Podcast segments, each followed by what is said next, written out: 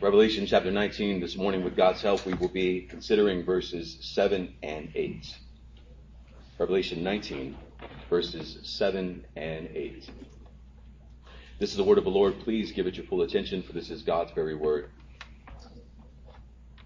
Let us rejoice and be glad and give the glory to him, for the marriage of the Lamb has come, and his bride has made herself ready. It was given to her to clothe herself in fine linen, bright and clean, for the fine linen is the righteous acts of the saints. May God add a blessing to the reading of his word, and now to the preaching of his word. Let us pray together, saints. Gracious Father, Son, and Holy Spirit, we come to you now in the name of your Son, Jesus Christ, and we ask now that you would give us grace to hear your word, to believe your word, and to understand your word. Uh, help us, Lord, to live in light of your word, to act in obedience. And the acts of the saints are called the righteous acts. Help us, Lord, your bride, to ready ourselves, for we have been made ready. And Lord, help us to glorify you in our lives. Lord, I decrease that you may increase. May the words of my mouth and the meditation of my heart be pleasing unto you.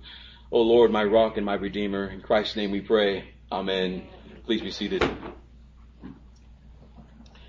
Well, good morning, saints. I greet you in the name of our Lord and Savior, Jesus Christ, to welcome you on this Lord's Day, Sabbath, as we continue our study through the Apocalypse of John. Last Lord's Day, we considered the glory of God ad intra and the glory of God ad extra.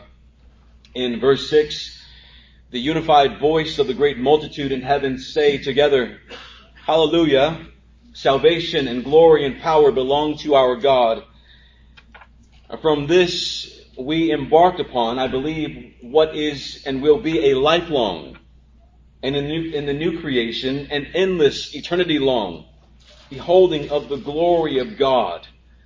I pray that you were encouraged by considering the glory of God ad intra and ad extra, and that um, your your view and beholding of the glory of God will continue to be, as Brother Scott said to me last week, rounded out, um, clearer and clearer. Our vision of the glory of God by the grace of God will continue to become clearer and clearer until on that blessed day when we receive the, that thing which we are increasingly longing for, the blessed vision of God. Uh, we see now, in a sense, through a glass dimly. And as we grow in knowledge and grow in faith, and as we grow in faith, we grow in hope. And as we grow in hope, we grow in love. And, and these things will reach um, an apex that never ends, if I could say it that way, when we see God. When we have this blessed beatific vision, and that blessedness will increasingly never end we will behold him. Pastor Isaiah said last week, and, and he has been saying this, we will get to see the one of whom we read of.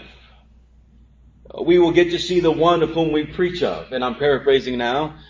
The one who lived for us. Uh, you will see him. The one who died for you. Uh, you will see him. The one who rose from the dead. You will see him. The one who ascended into heaven, you will see him and you will see him return in the same way that he ascended in, in the clouds of glory. We will see him. I pray. I pray that you long for that day. I pray that you actually think about that day. That it is something that does consume you, seeing Christ again. There are many things in this life that can consume us, aren't there?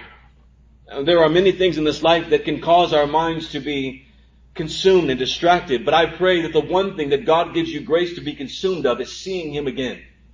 Um, no, seeing Him for the first time. I pray that your minds are consumed with seeing Christ. In the meantime, God has given us sacraments that are visuals that sustain and increase our hope in the life, death, and resurrection, ascension, and return of Christ. We are given visuals, aren't we? We are given the waters of baptism. We are given the bread and the wine. And in these, our sense, our senses of sight, of taste and smell and touch and even hearing, they're moved. And they are moved, the intention of their movement is to move our minds, to move our hearts and to move our wills upward in and, and to Christ. They are, they are meant to show us these visuals, the goodness of God in His Son, Jesus Christ. But dear ones, as wonderful as baptism and the waters of baptism are, as much of a blessing and wonderful the, the supper of the Lord is, there will come a day when those when those visual representations will meet their, their fulfillment. Meaning this, there will be a day when baptisms will be no more.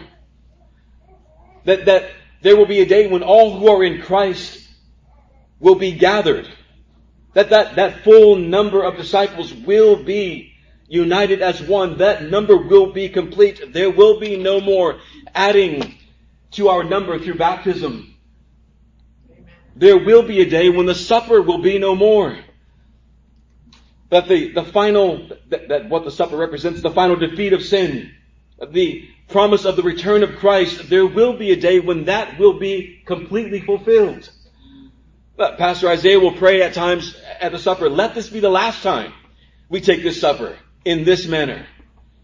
Christ who is mystically present in the supper will be present with us in, in an eternally new and never ending way. A way without end. One day. One day we will not be dismissed from His presence. One day we will not have a, a benediction saying, go, uh, live in light of, of, of what you have just heard. You will be in His presence eternally and that won't change. In the meantime, we are in preparation. In the meantime, we are, as a bride, readying herself for that blessed day of union with her groom. We are going through sanctification. And sanctification could be properly called purification or being made holy or, or being made perfect. We are going through that process as it is now. We are waiting as a bride for her groom to come and take her away.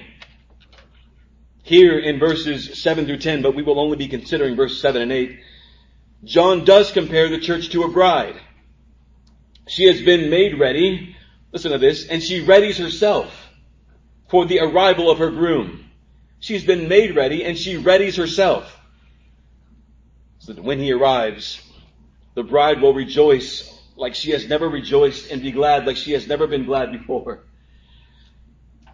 Because the two shall become one in a way that in an, that in a way that an earthly consummation could never even come close to.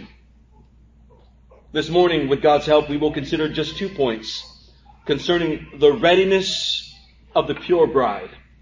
The readiness of the pure bride. Number one, two points. Number one, Two women, two cities, two kingdoms. Two women, two cities, two kingdoms. The 17th chapter, in the 17th chapter, we were introduced to a woman that John describes as being nothing, nothing less than a harlot. Nothing less than a harlot. To those who dwell on the earth, the unrighteous, she is attractive to those who dwell on the earth. She has all the things that fallen man desires. In Revelation 17:4 we read, the woman was clothed in purple and scarlet. She is adorned with gold and precious stones and pearls, having in her hand a cup full of abominations and of the unclean things of her immorality. Those who have the mark of the beast commit acts of immorality with her, and she is drunk on the blood of the saints. We've considered this for the last two chapters. Praise be to God he does not allow her wickedness to persist forever. Uh, her, her sin, her evil is brought to an end. She will reap double, according to the scriptures, according to her deeds. The cup in which she has mixed the blood of the saints, she shall drink twice as much of God's judgment for her sin. And here in the 19th chapter, John sees yet another woman she is meant to be contrasted by the harlot. We've seen this woman, not the harlot, but this woman that's a bride before. We saw her in the 12th chapter of the book of Revelation. She is the woman that was with child. She is the woman that was crying out in labor pain because she was about to give birth. She is the one who fled into the wilderness where she had a place prepared for her by God. John sees that there is a time now for this woman, the bride, to be carried out of the wilderness by her groom and be carried into the very presence of God and her husband, the Lord Jesus Christ. There will come a day when the bride will come out of the desert, dear ones. There will come a day when the bride will, will come out of Babylon fully and finally. Notice though, she is ready. We'll talk about this in the second point. But rather than being adorned with purple and scarlet and gold and pearls and stones, this pure bride, the church, displays her readiness by her simply and beautifully being adorned with just this fine linen that is bright and clean. She is, of course, again, the church of Jesus Christ. She's again meant to be contrasted with the world. Those who have taken the mark of the beast and those who are in the world and also of the world. Those who belong to Satan. The angel reveals to John that there is a vast difference between the two, these two women. The bride is pure. She has been betrothed to her groom and she will not allow her eyes to be lured to another. The harlot, on the other hand, she's committed to the beast, but she gives herself to anyone and everyone. She is unfaithful. The bride walks righteously. As she commits acts of righteousness. She is enhancing like salt and shining like light in the darkness. The harlot, on the other hand, is, is so much of a sinner that her sin, the scriptures say, piles up to the heavens. It is um, sin upon sin that stacks as high as the heaven, Revelation 18.5. Rather than shining in the darkness, she increases darkness. She teaches others to sin, and she will one day therefore have a millstone tied around her neck and be thrown into judgment. John sees that there, that this theme, this theme that has been running from Genesis to Revelation will one day come to a consummate end. It is the theme of two cities.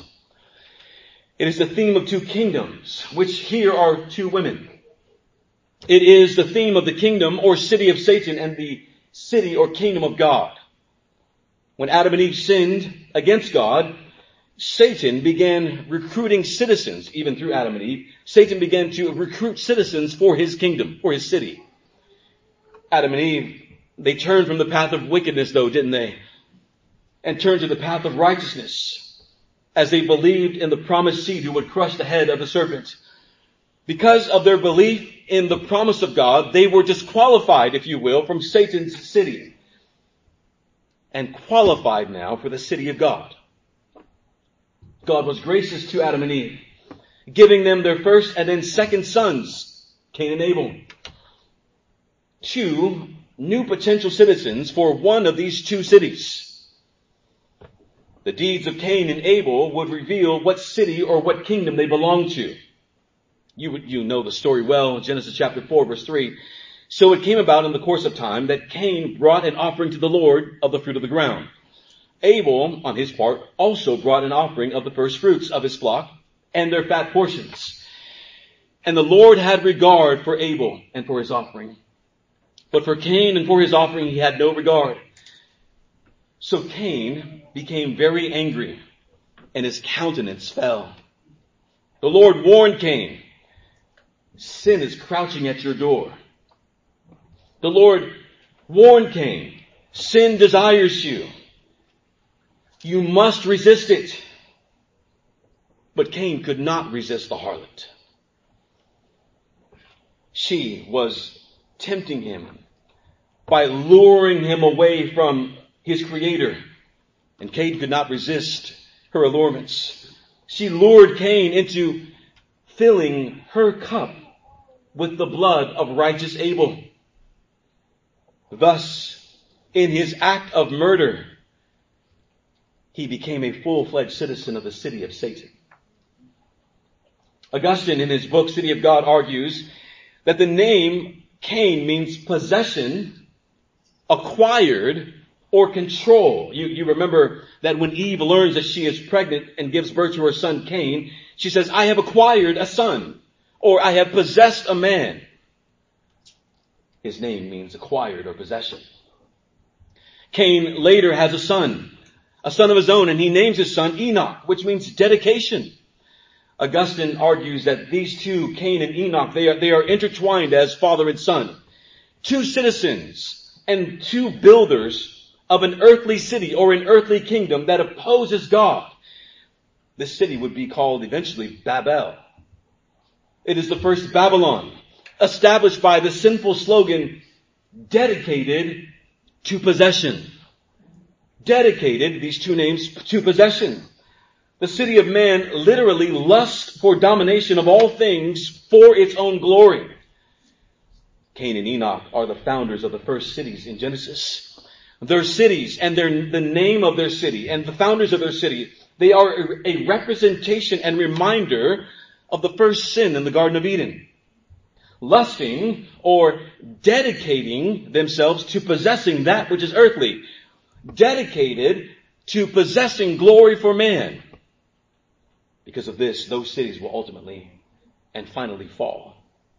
There is no goodness in those cities. There is no, no goodness in the city of Satan. There is no goodness in the city of men, and, and whatever goodness and whatever charity is found there is not sustained.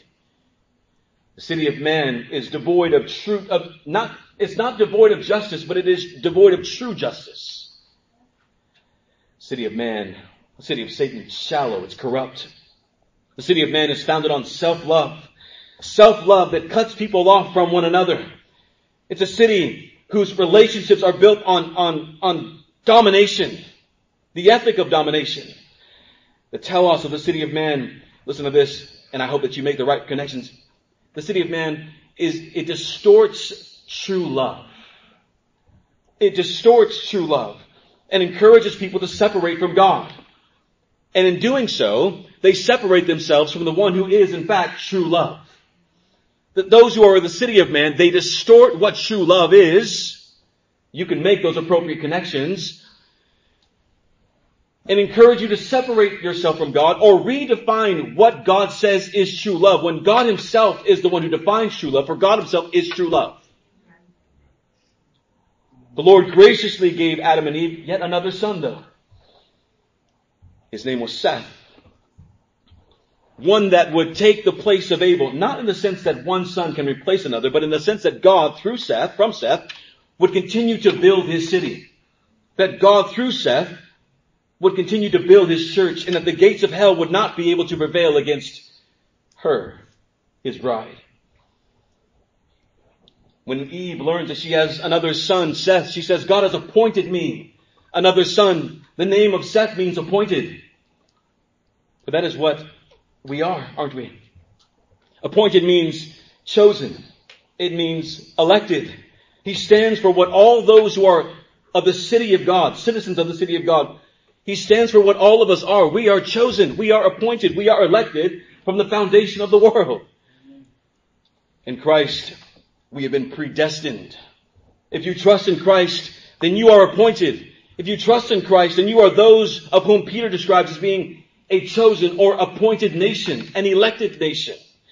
You then are fellow citizens of the city of God with Seth. Seth is your brother.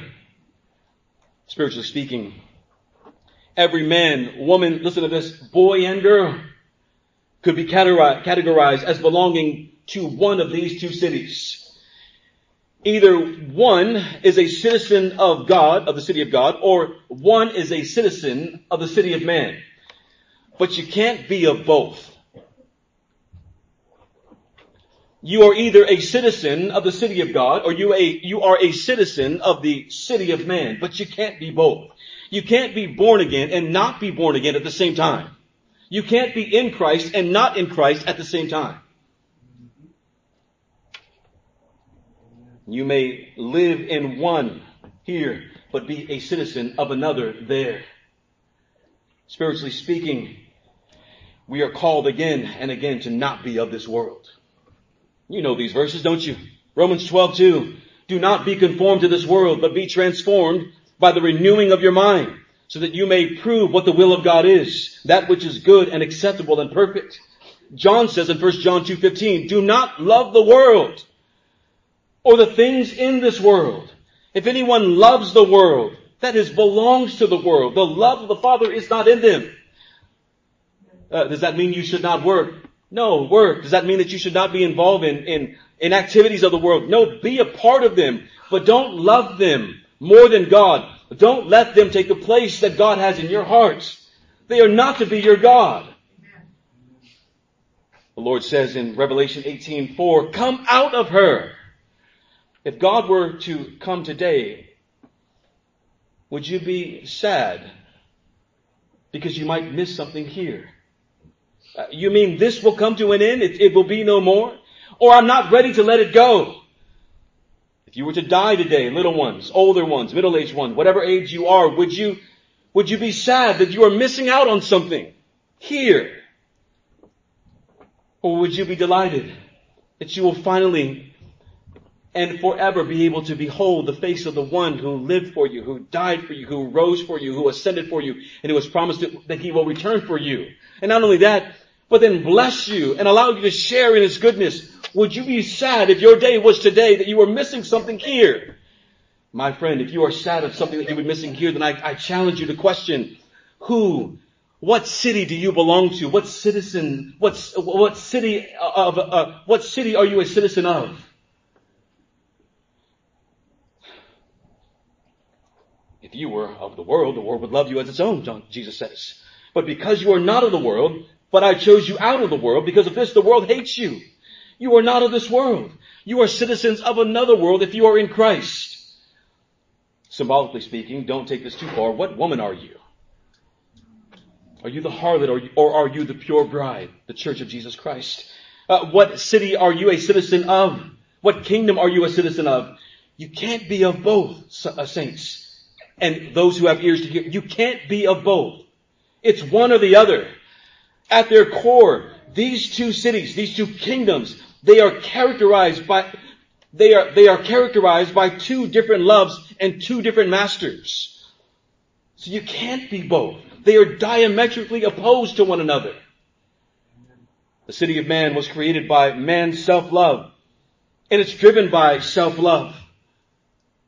Glory for themselves. While members of the citizen, while members of the city of God are created by God's love, characterized by God's love.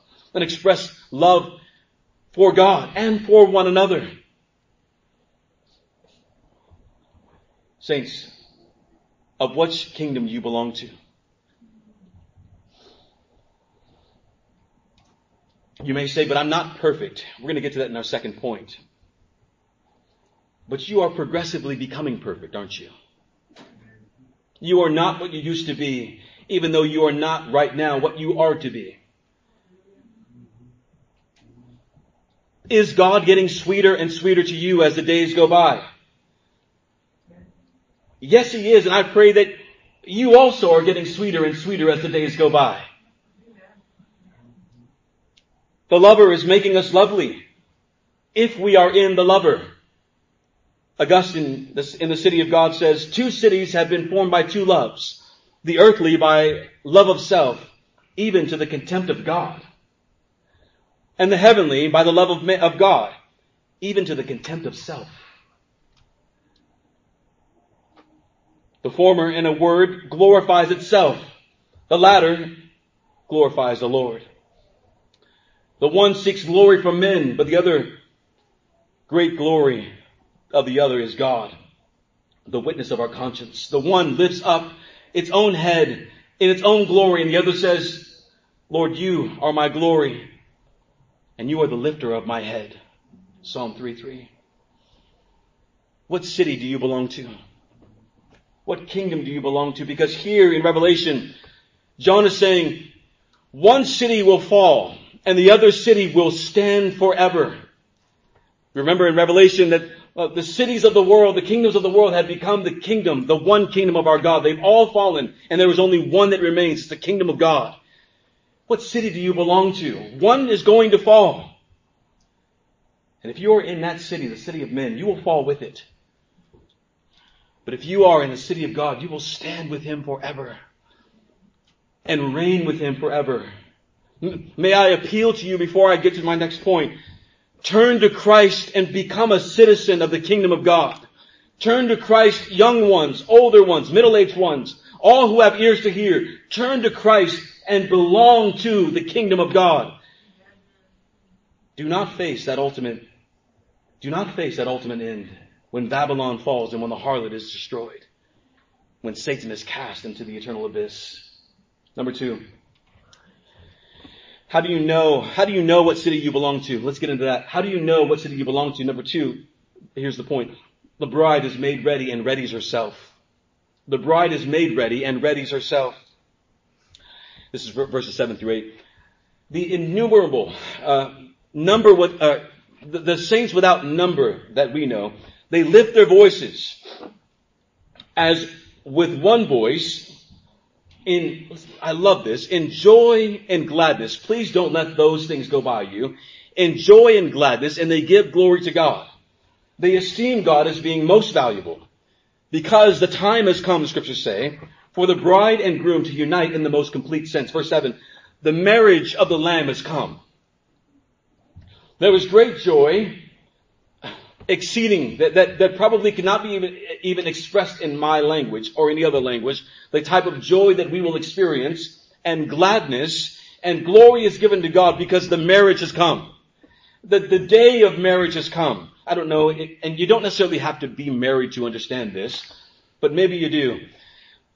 There's something very unique about the day in which you know that you are going to be married. There's something about the night before, the preparation, the, the things that one thinks about in their mind, the, the type of, um, of manner that one has on the day of their marriage. I, I will, I'll say this very quickly.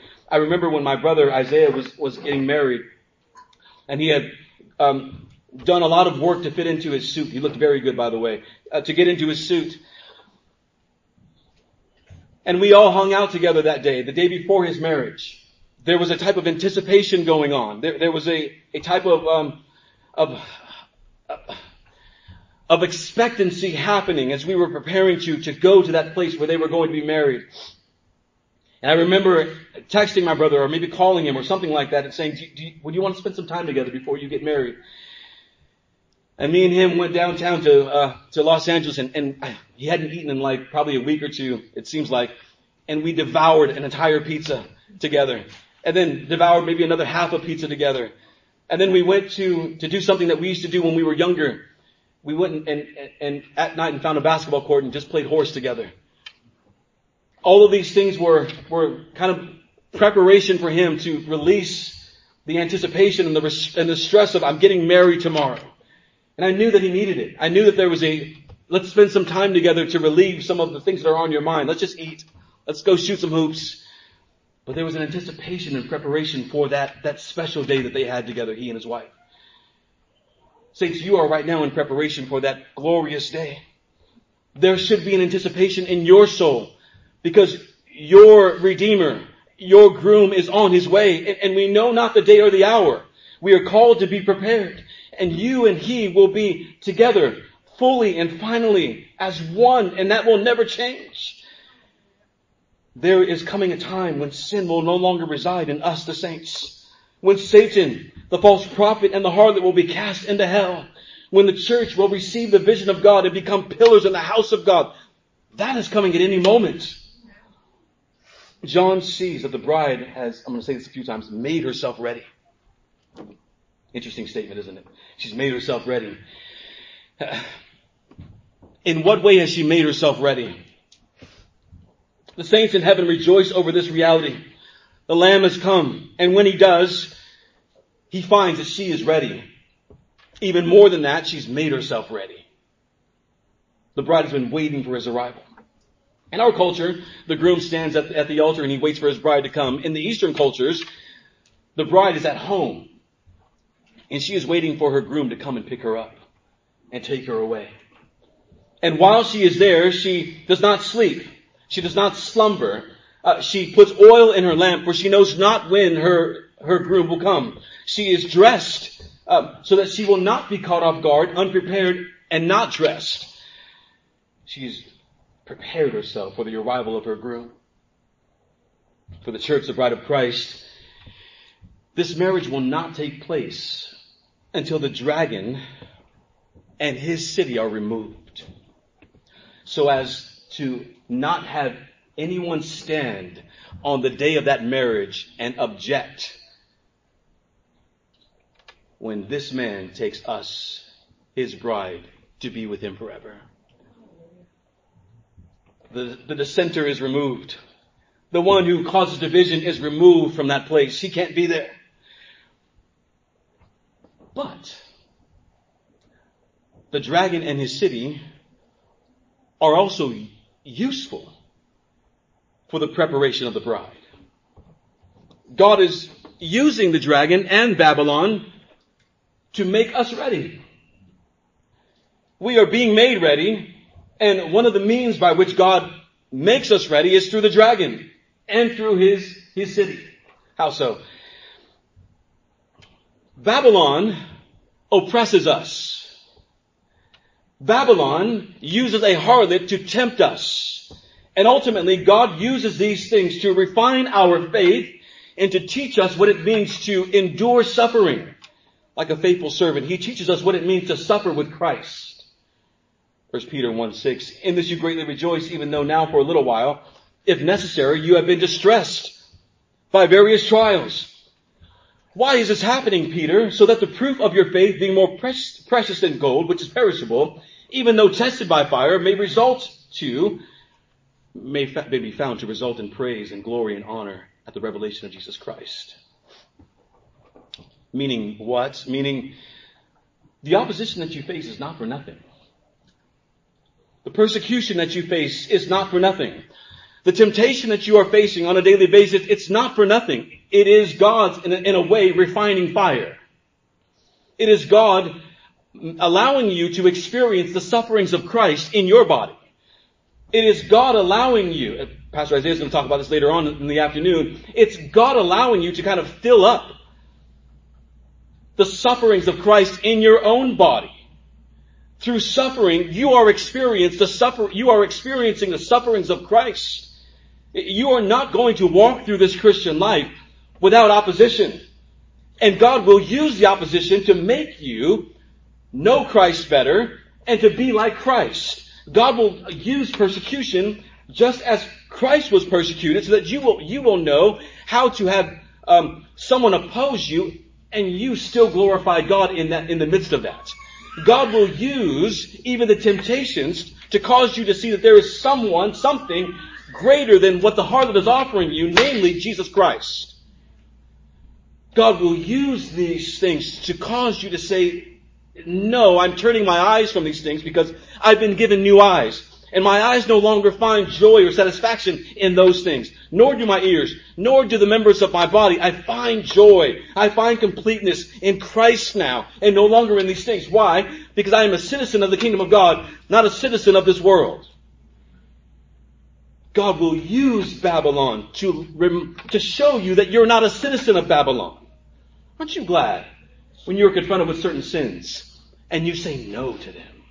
Aren't you glad when you're confronted with certain temptations and you say no to them? How are you able to say no to these things? It's because you are, you are a citizen of a, of a different kingdom. You are not of this world. It's why the world opposes you.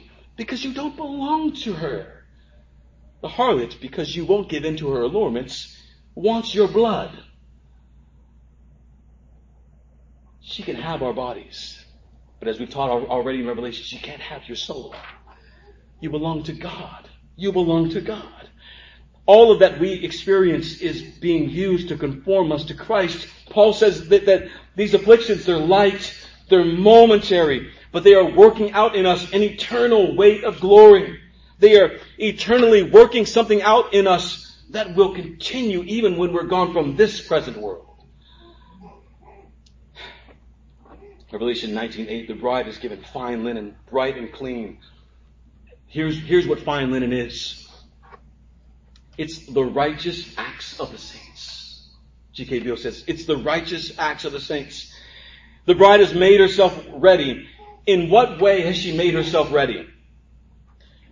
by performing righteous acts. Well, the, the question should then come, what are righteous acts? What are righteous deeds? We figure out what this is by the immediate context and how the phrase is used in the apocalypse. In verse 10, in response to the glorious things that are being shown to John by this angel, John does a peculiar thing. He falls down and he begins to worship the angel. It's so overwhelming to John, what John's being shown, that he just worship, falls down and starts worshiping the angel. And The angel goes, says in verse 10, don't do that. I wish there was an exclamation point. Because don't do that. I am a fellow servant of yours and your brethren. Listen to what he says. Who hold the testimony of Jesus. Worship God. Don't worship me, worship God. I'm a servant with you. And those who do this, those who hold to the testimony of Jesus. G.K. Beale, Beale explains that the readiness of the bride is found in her righteous acts. Well, what are the righteous acts? They are holding to the testimony of Jesus Christ. What are the righteous acts?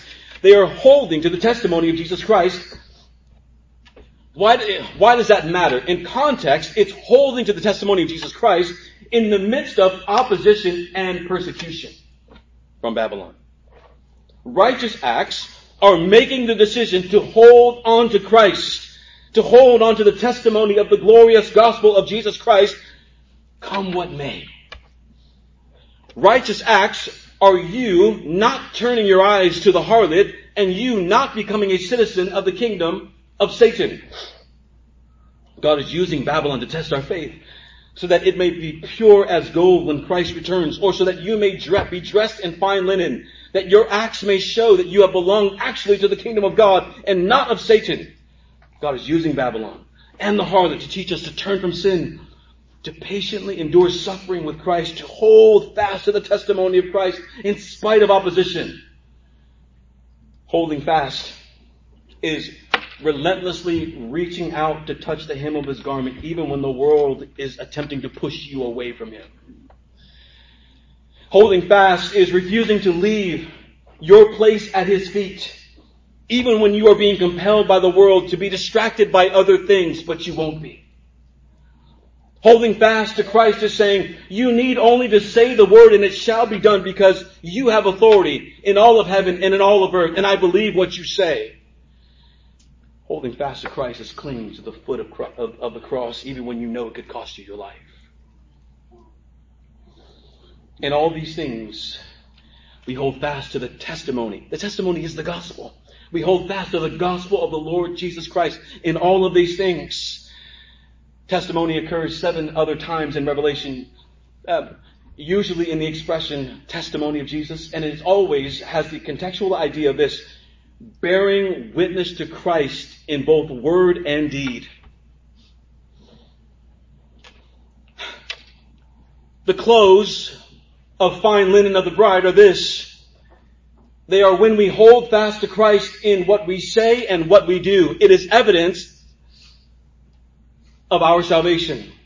It is the righteous acts of the saints holding fast to the testimony of Christ by what we say and by what we do for the saints to hold fast also means that they negatively reject the loyalty that Babylon calls them to. Instead, they obey the command to come out of her and give their loyalty to God alone. Holding fast is love and charity, but in this context, especially, it's endurance with a reward. The marriage can't take place until the saints complete their preparation performing, listen to this now, we're going to get into this, righteous deeds or righteous acts by persevering in faith despite the world's persecution. Now there's a tension here and there should be. I've intentionally said the word, his bride has made herself ready. You've made yourself ready. You're getting ready. And you're getting ready. And you're getting ready. You're making yourself ready. I hope that as um, those who are reformed, you would say, hold on, hold on a second. What do you mean by that? And you should. We know that we are not able to perform these righteous acts on our own, don't we? We know that apart from the help of God, we can do nothing. But the scriptures are saying the bride has made herself ready. How is she able to make herself ready? Verse 8. It was given to her to clothe herself in fine linen, bright and clean. The bride has made herself ready because she has been given the ability to make herself ready. The bride has made herself ready because she has been given clothes to get ready. Uh, the clothes have been laid out for her. They are now hers. And she's been given the will, the ability, the heart, the mind, and desire to put them on. Paul repeatedly says, put on Christ.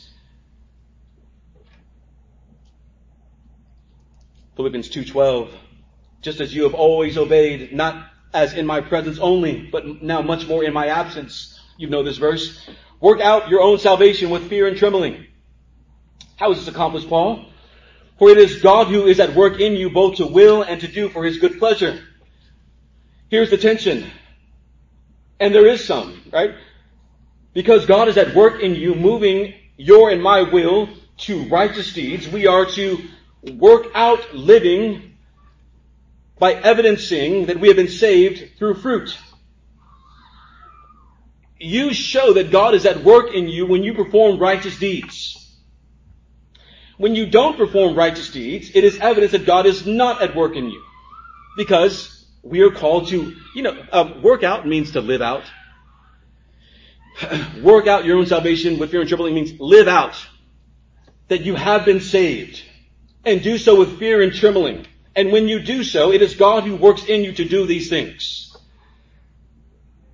Through obeying God's commands, it is the evidence that God is at work in you. He's moving your will to love Him. You are living in the knowledge of faith and growing in the knowledge of faith. And by doing so, you are making yourself ready because God has given you a new heart that is now able to clothe yourself in a manner and to walk in a manner worthy of your calling.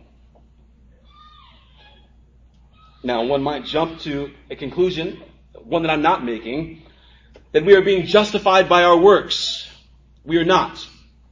We deny that man is justified by his own works, and we affirm justification that is based upon the righteousness of Christ alone. We affirm this. What does the life of one who is justified look like?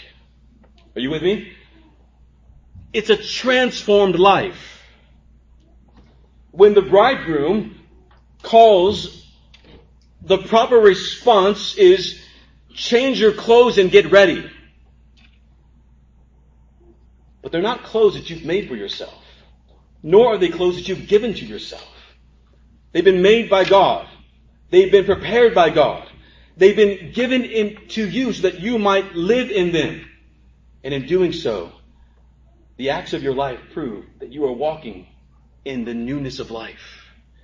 They've been given to you so that you now wear them, but you wear them with God's help. I hope that you see this. You live because God lives in you. You obey because God is at work in you, causing you to obey. But you obey. And proper attire must be worn in order for you to have entrance into the kingdom of God. In Matthew chapter 22, our Lord tells, tells of a parable feast, of, of a wedding feast. Interesting.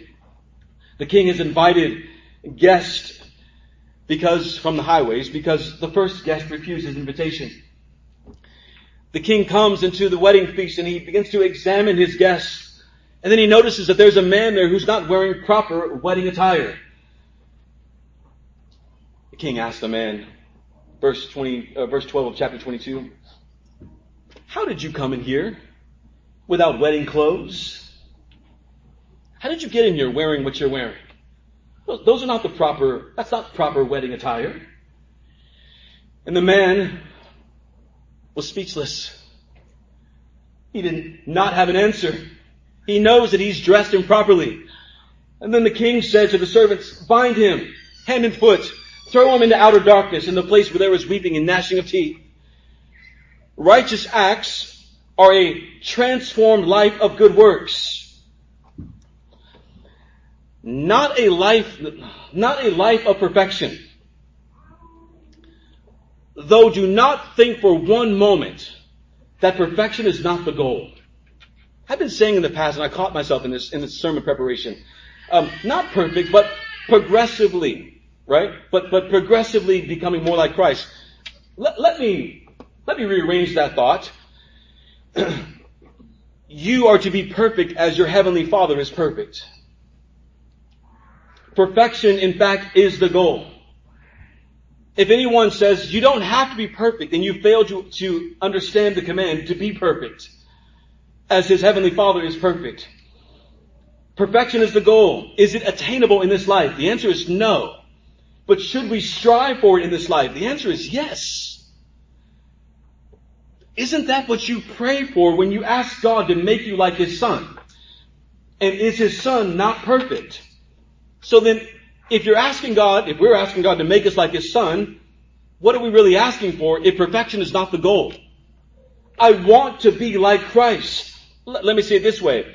I want to speak to my wife perfectly every single time. I want my response, my attitude, uh, all that I am toward my wife, I want it to be perfect every single time. Will it, will, will it be? No, not, not now, but I am striving for that. I want that. For me to say, I'm not, to, to my wife, hey, I'm not going to be perfect towards you. That is a slap in the face to the command of God. Be perfect. You men are to be, are, are to be, in a sense, a type of Christ to your wife. You are to love her and to lead her and to guide her along and to do so as a gentle shepherd. It is your call to do this. Well, I'm not going to be. Stop settling for just getting by. Be the man that God has called you to be. Women, same thing. We want to be perfect. It is what God is calling us to, and God help us to be that. I don't want a passing grade. I don't want a C minus. And do you not know that you will be rewarded for the righteous, for your righteous acts in heaven? You will be rewarded for such. We are saved by faith in Christ. It is Christ who saves us. And the proper internal response to the glorious gospel of Christ is faith. The, the, proper internal response is, I believe, love, hope, understanding. They are all movements of the, of the will internally that you can't see. But evidence that those things have been moved is found externally. It's a transformed life. I want to speak to my kids in the perfect way every single time. I don't want to be um, negative toward them. I don't want to be fatigued when I'm around them. I don't want them to see me not at my best all the time.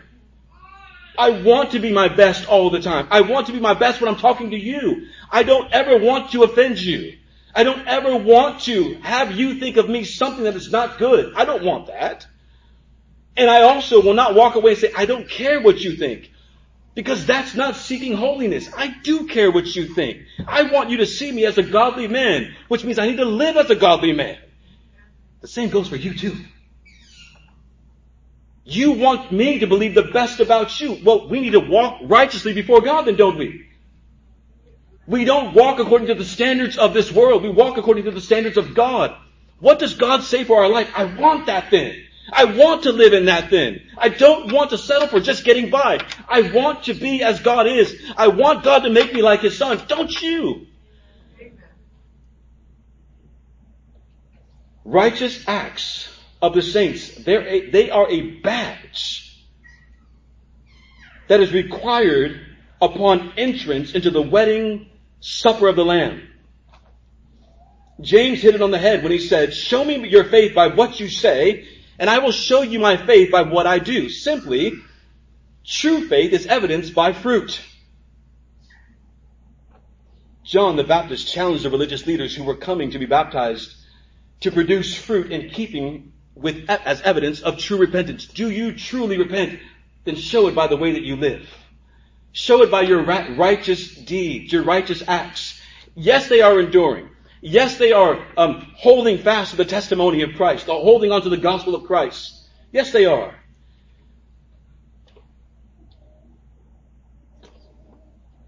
This would mean, theologically, that justification, listen to these two distinctions, is the causal, necessary condition for entrance into the, into the eternal kingdom. Faith in Christ is the, is the cause of how you get in. It's the cause. And good works are, listen to this, the non-cause, the non-causal condition, necessary condition for entrance.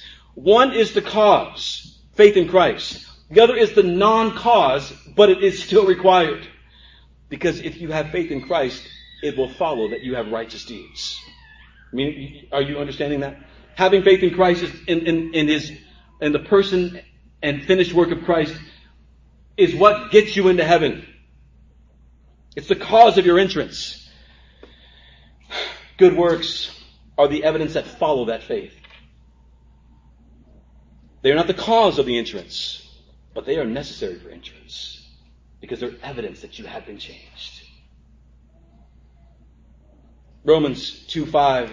But because of your stubbornness and unrepentant heart, you are storing up for yourselves wrath in the day of wrath and revelation of Jesus, of righteous judgment, who will, God, of God, who will render to each person according to his deeds. To those, listen to this, by persevering in, in doing good, seek for glory and honor and immorality, eternal life. But to those who selfishly ambitious, whose selfish ambitions uh, do not obey the truth, but obey, but obey unrighteousness, wrath, and indignation. Here's what he's saying: to the one who doesn't obey, wrath; to the one who does obey, eternal life. I'm going to say it again, lest anyone get the, the wrong idea. I'm not saying you earn your way to heaven. I pray none of you walk out of here saying, he just preached salvation by works. Not in the least. The cause is Christ. That is how you're saved. That is how you have entrance, entrance into heaven. And the work of Christ is found in a life that walks upright before God. Progressively being perfect. Progressively being perfected. For that is what is taking place now. Receiving white clothes conveys the idea of purity. Because you have passed the test. When the clothes that are white have been given to you in the very end and you are dressed, it means you passed the test. You've endured. You've persevered. You were long suffering. They are the rewards of these deeds you have now clean and white linen. Verse 8, fine linen is the reward or result of the righteous deeds of the saints. Because you walk upright before God, you will be given clean clothes, white robes. Saints, I encourage you. Belong to the city of God. Show that your faith is in Christ by your righteous acts and deeds. I said earlier, uh, they are um, persevering, they are uh, holding fast, but they are also love and charity to one another. We will one day, when we are there with God in glory, we will be vindicated. We will be acquitted of all of the earth's judgments against us when God reverses those judgments and says to us, not guilty. We will be welcomed into the kingdom of God because we are in Christ.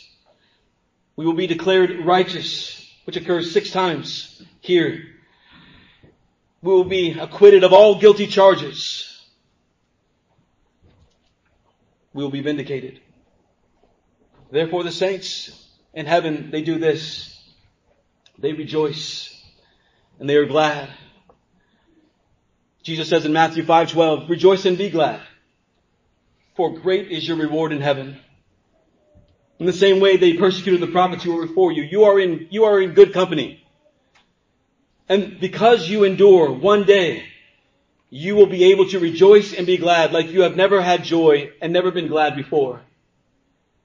And that joy and gladness will never end. This is the reward for our enduring hardship. This is the reward for our enduring persecution and false accusations for the sake of Christ. And saints, God doesn't just save us from the condemnation of hell. He removes us and is continuing to remove us from the pollution of sin. From the stench of sin. We have upon us now an aroma of life We no longer walk around with an aroma of death. What fragrance do you give off, dear ones? When you are with your family, when you're with your friends, when you're at work, are you an aroma of life? Or are you an aroma of death?